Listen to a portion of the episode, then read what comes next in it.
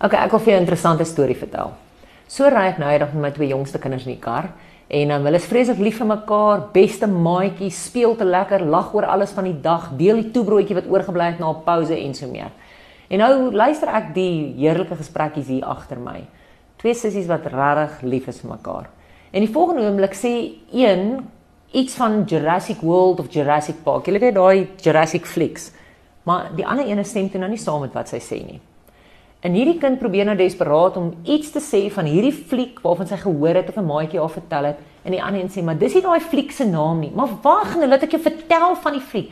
Ja, maar jy sê die naam verkeerd. Dit maak nie saak nie. Luister. Ek wil vir jou vertel nou. Nou sien ek hier in die tree speeltjie hoe klim daai gemoedere. Die een probeer sê en die ander een bly stry en een probeer sê en die ander een bly stry. En weet jy op die oomblik begin hierdie gesprek te neig na bly stil. Ek praat.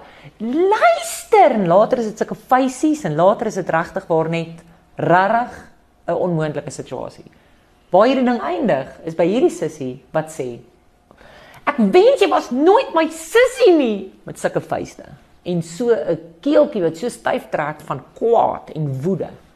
En weet jy dit het my net weer laat besef dat baie van ons verhoudinge is skuldig aan. Ons ons verhoudinge bloei as gevolg van presies daai ding. Ons sê so dikwels goeters wat ons nie bedoel het nie. Ons sê goeters wat regtig word so seer maak, ons raak so gefrustreerd. Ons doen onnodige goeters en dit oor die swak kommunikasie deel van inchip. Nou luister. Uh, inchippers is nooit skuldig nie, julle weet.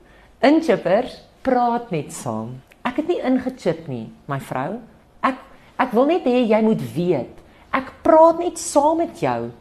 My man, ek chip nie in nie. Ek wil net dit sê want ek is bang ek gaan later vergeet. Liefie, ek ek wil dit net sê want dit wat jy sê is nie reg nie. Jy sien ons het 'n arsenaal van verskonings. Hoekom ons inchip? Maar nie een van daai verskonings vat die feit weg dat dit jou maat laat bloei nie.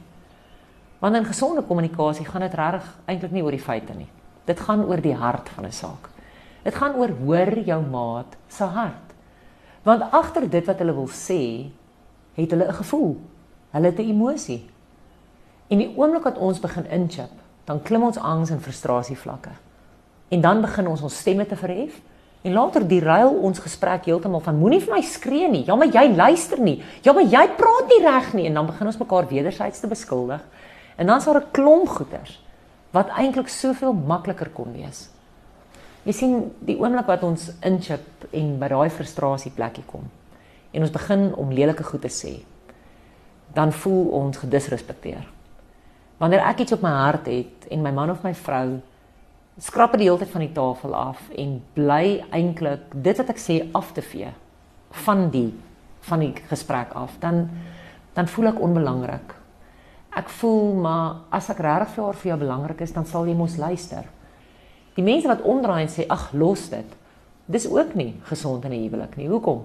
Want jy kry nie klaar gepraat nie. Maar jy sien daai emosie bly in jou hart. So dis eintlik 'n onopgeloste stuk konflik. Oor 'n môre of 'n week daarna gebeur daar iets in jou huwelik. Iemand sê iets en daai frustrasie wat lewendig is in jou hart staan op. En skielik ooreageer jy. En jou man of jou vrou sê, "Maar hoekom is jy so sensitief? Mens kan vir jou niks sê nie." Maar daar's onopgeloste dinge binne in my hart. Weet jy as jy 'n inchipper is, wil ek vandag vir jou sê, is nie moeite werd nie. Jy moet kies, wil jy reg of gelukkig wees?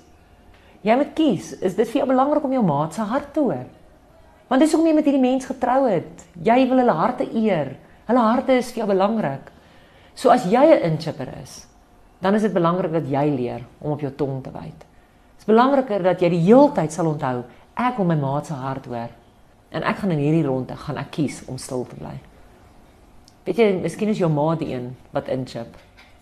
En dan dan het dit dalk bietjie meer van 'n gesprek nodig.